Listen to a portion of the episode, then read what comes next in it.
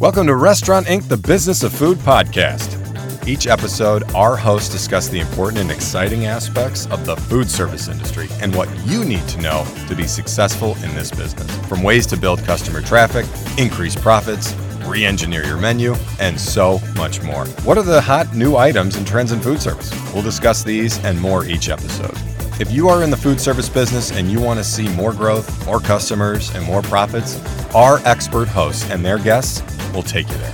And now here's your host, Adasha Townsend, managing editor of Restaurant Inc. magazine. A 20 year industry vet, Lamar Moore is no stranger to cooking under intense pressure. That's why it should not have come as a surprise when he emerged as the winner of Food Network's first ever Vegas Chef Prize Fight competition. We scored a noteworthy sit down with a culinary star before the coronavirus pandemic broke out, where he discussed the show, other food related television shows, and what it takes to be a leading chef in 2020.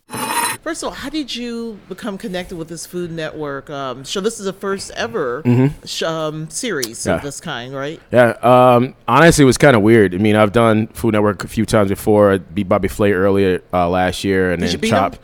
No, I didn't even get to him. Um, I wish. Mm. I'll do Redemption if they do it. Um, I did Food Network 2015, and this time when I was ta- when I was reached out about it, it was on LinkedIn, and I don't even use LinkedIn, and I kind of looked at it, and was like, ah, this is a joke. And and the oh, lady they just came to you out of the blue on LinkedIn, yeah. Okay. And they kept reaching out, and I was like, okay, send me information. And I looked at it, and you know, I turn down more TV than I actually take because it's like if I do something, I want to be able to represent culinarily who I am, and, mm-hmm. and, and I felt this is a great opportunity for me to do that. Obviously, you know, there's nothing I haven't done that doesn't showcase culinary who I am, and I'm excited about that. So, um, when you said culinarily who you are, what does that mean exactly? To go to Guy Fieri's restaurant, and, and then I had an opportunity to make a burger. So I use that as a redemption because I lost in Chopped making a burger, and I like macaroni and cheese. How could you possibly lose making a burger? I've had your I know. before. it's legendary. I, I was you know, I think it was uh, stage fright. There was so many cameras in my face. Mm-hmm. The first time doing it, I freaked out a little bit and gave him a soggy bun. And uh, this was an opportunity oh. for some redemption, and I, I made it work. Oh yeah, I, have never had a soggy bun from you, so you definitely redeemed yourself. I appreciate that. Um, so how did you come to the the, the food fight, chef fight? So uh, Vegas chef uh, prize, prize fight. fight. Yeah. so um, they reach out and we talk about it Can you being, explain the, the premise of it and how so, this is different from the other culinary competitions? First of all, sure. So eight contestants, all different uh, areas. There's one other contestant, uh, Julia, who's from Chicago. Um, they you get to down to one contestant, and then that winner uh, is awarded the head chef and face of a ten million dollar renovated restaurant in Vegas from Wow. uh, the Caesars brand. that's a prize. Uh, it's a huge prize. And if a lot of people don't know, but you know, Caesar's brand also works. You see a lot of Food Network chefs, you know, in the brand. And you know, as the second episode just recently aired, it was at Guy Fieri's restaurant.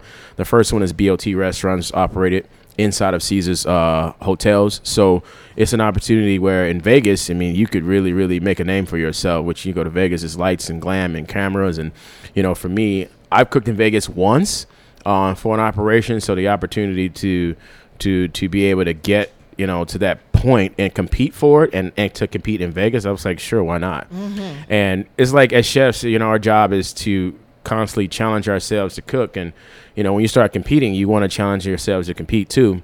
You know, a lot of people always ask me about you know Top Chef and some of those other competitive shows, uh, which I've you know applied for, and because this one is new and it's exciting and it's kind of you know, hopefully, you know, more seasons to come. Mm-hmm. Why not be that first person to be the leg of it? And um, what's interesting is that there's a young lady on the show, uh, Rashara.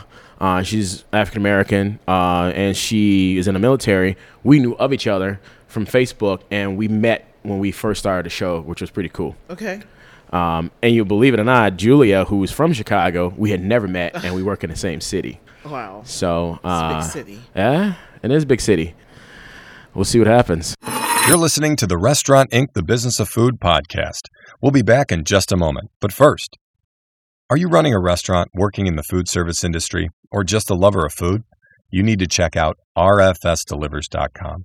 and see all the tools and insights available to you to help run a profitable food service operation.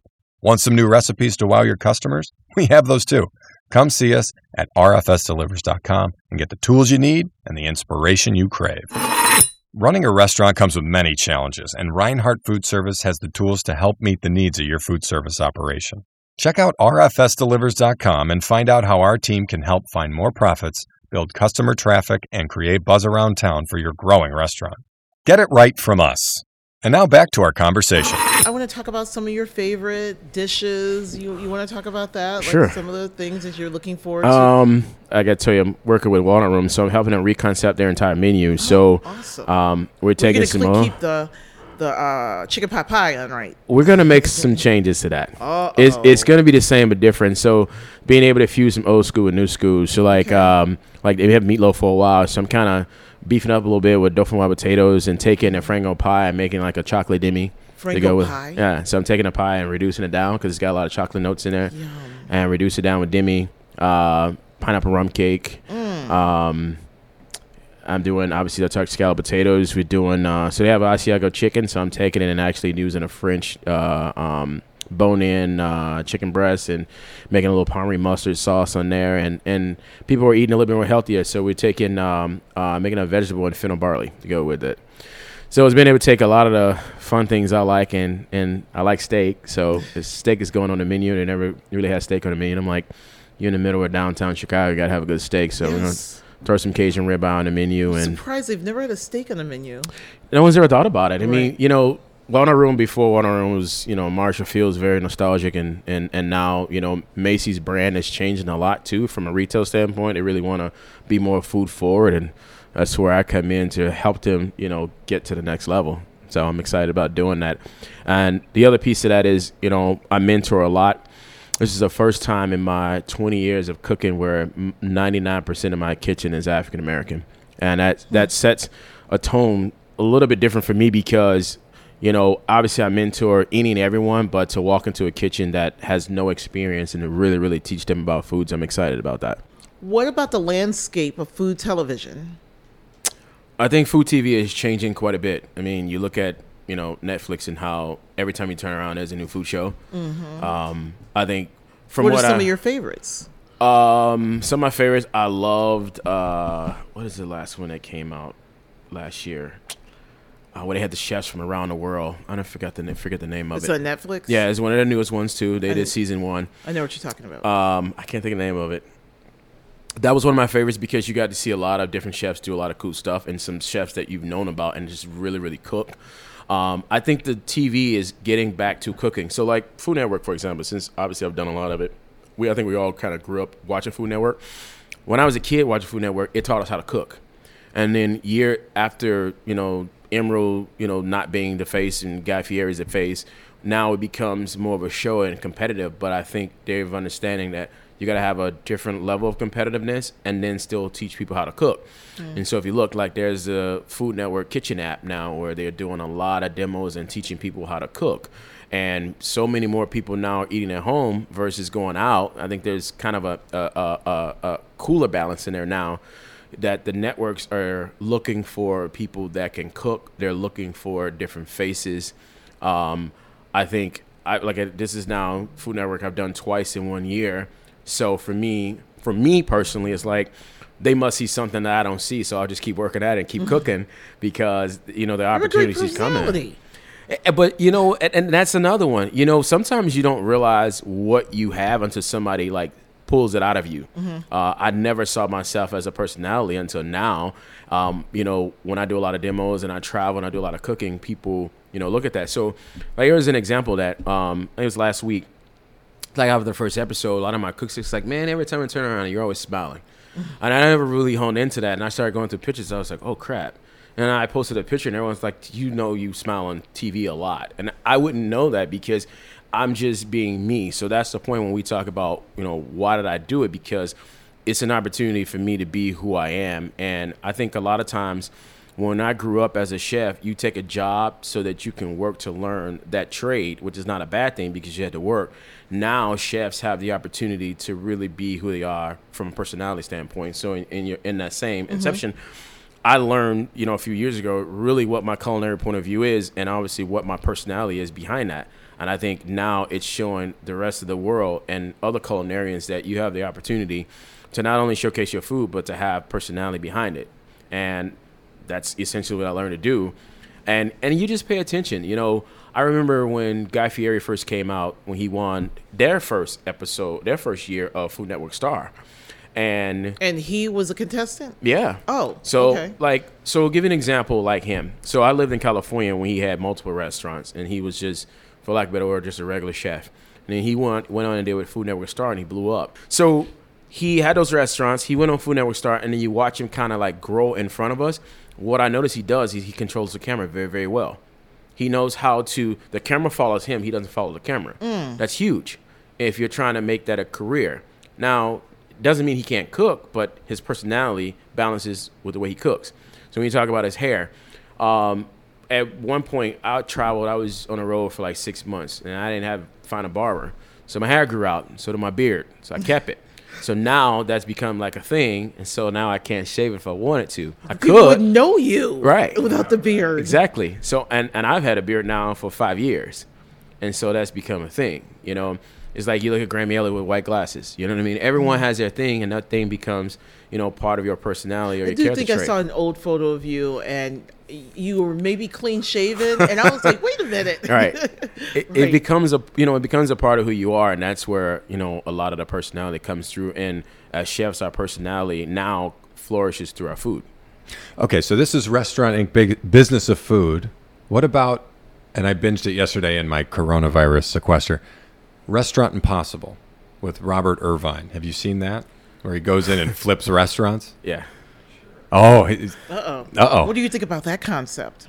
there's nothing wrong with the show just like bar rescue there's nothing wrong with these I these saw shows my first episode of Bar Rescue last uh, two weeks ago, and it was nuts. That is Right. a crazy show. I that think show was insane. and and, and I think both of them have its its following is good, but it gives restaurant people kind of a way out to fail in some aspects. You know, there's some that really try hard to succeed. This is like myself. I'm sure they probably had a thousand applicant, applicants to do, you know, Vegas Chef Prize Fight, and they narrowed it down to eight. I'm sure when they go scout restaurants or people that fill applications, they have a lot. So, what is a pool for choosing that? You know what I mean? And you have some. I watched the show and I'm like, eh, that doesn't make any sense. Like, really, was there really roaches in that bowl behind that fryer, and you're gonna put that on TV? I wouldn't want to. Well, I wouldn't want to display that to that is that bad because even if you change that, so from an remember that. Right, and from an infrastructure standpoint, as as a chef, okay, if I knock down your wall and you got roaches, maybe you need to go through a full gut. You know, as opposed to a remodel. And not saying that it's not possible, but it may not. I mean, it's so many different levels of that. It may not be the restaurant. Maybe it's the building. May- And, and you're a renter in that building, and now you're dealing with that type of infrastructure. It, it takes a lot, you know, from the viewer standpoint of your eyes. You know, one of the biggest things, you know, rats and roaches, you can forget it. I'm I'm not eating there. So um, it, it, it sucks in that in that breath, and it takes as much as I love media and and and the attention that goes with it. Man, it, it takes one bad review, one bad call. I mean, think about we you know talking about coronavirus again, and now people don't eat Chinese food, but that doesn't have anything. That's no correlation. Hell, I ate Chinese food yesterday. It doesn't have anything to do with it, and I understand. I understand the the connection to it, but it's like, you know, Well, remember they said the sales of Corona beer went down twenty percent because people somehow connected that. Well, I had someone ask me yesterday. It was like, "Well, why are we, people still drinking Corona beer?" And I'm, Yeah. the same reason why you need to keep reading, Right. Exactly. Stay in school. right? And that's you know, again, that's the whole you know education behind you know a lot of it. I don't. I think the show has is it's it, someone. I think I one out of every three people that goes in that show is saving somebody's life and livelihood. There's a lot of families that there's a lot of people that get engaged about being in the restaurant business when they get in like, oh crap, yeah, oh crap's right. Like you're dumping your savings, you're dumping your your life. You know, I've made so many sacrifices in my career to be able to just cook. You know, I moved back from California to Chicago because my grandmother was ill. I, I, I that was no, that was a no brainer for me. And I gave up a job that I worked for 10 years as an exec, and I worked my way up through the chains, and I walked away and then re- relocated back to Chicago. You know, there's a there's a there's a there's an inner sacrifice that you make. There is a sense of pride that you have with it, not just from you know the restaurant itself, the food, the people. One of the biggest things that annoys me as a chef and as an operator is when I see restaurants that just immediately close. Once you sign on that line that you open a restaurant, you now have inherited children, for lack of a better word. Your job is to make sure they get paid. No, under any circumstances, your job is to make sure they get paid. And so when you see all these restaurants close, my heart goes out to the owners and operators, but my heart goes more out to those employees because they're dependent on you to make sure that they can take care of their families every day. And so if you're allowing roaches and infestations or whatever those things are to to invade your restaurant, everyone's not going to get saved from that. And and and you're basically putting on a glove as opposed to really really fixing whatever the issue is by whatever cost that may be. You know, our job is to take care of our employees. Like if you don't have employees, you don't have anything. So I think we need to sometime somehow regroup. You know, even with you know where we sit, we you know with the coronavirus, and really really engage our our team and make sure we wrap our, our ourselves around our teams and and make sure that they're taken care of. So mm-hmm. it, it it's all all connected, man. So, Lamar, I know you have such a hectic schedule, so I just want to thank you again for coming down and hanging out with us at the Restaurant Inc. podcast and much success with uh, your latest ventures. Hey, I appreciate being here and thank you for having me. And the same for you guys, man. It's it's it's always a pleasure doing stuff like this. The Restaurant Inc. podcast is hosted by yours truly, Adasha Townsend. Produced, engineered, and edited by David Salvi and Jeff Zimmerman. Please like and subscribe. We are on SoundCloud and iTunes. Thank you, foodie listeners. That's it for this edition of Restaurant Inc., the Business of Food podcast, a production of Reinhart Food Service. If you're looking for more resources on how to get and stay profitable, or you're looking for the latest trends in food service, go to rfsdelivers.com or check out our Restaurant Inc. magazine. Are you looking for new recipes and inspiration? Check out the Dish magazine, also on rfsdelivers.com. Tune in next time for another edition of Restaurant Inc., the Business of Food podcast. Like, subscribe today.